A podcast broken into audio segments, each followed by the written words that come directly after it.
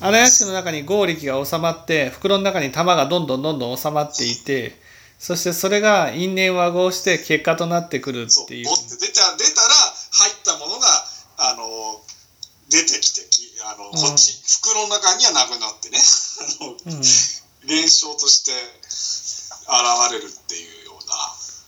捉え方をああそこにいた頃ずっと長いことそういうふうに思ってそうじゃなくてその自分の種まきによってもう世界が生み出されるんです。世界が。だから荒屋敷の中に収まった業業によってその世界が出来上がっちゃうんですね。そのその世界でそのように見える。例えばバカにするという種まきによってバカにされるのではないかという世界が出来上がってしまう。だそれはもう因縁和合しようが姉妹が常にバカにされるかどうかっていうことで世界を見てしまうっていうか自分のことをバカにされてるのかな？どうなのかなっていうふうそういう目でしか世界を見れなくさせるんです。そして自分がバカにされたくないからバカにするんです。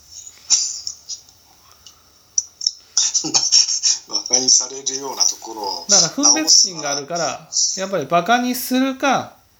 バカにされないか。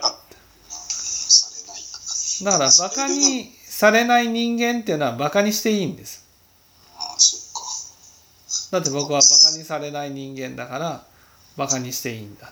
バカにされない人間はバカにしていいしバカにされる人間はバカにしちゃいけないわけですよ。だから人が人からバカにされて腹が立つのはあなたはそんなに価値のある人間かっていうことで腹を立ててるわけです。バカにしていいのはバカにするだけの価値のある人間だけだと。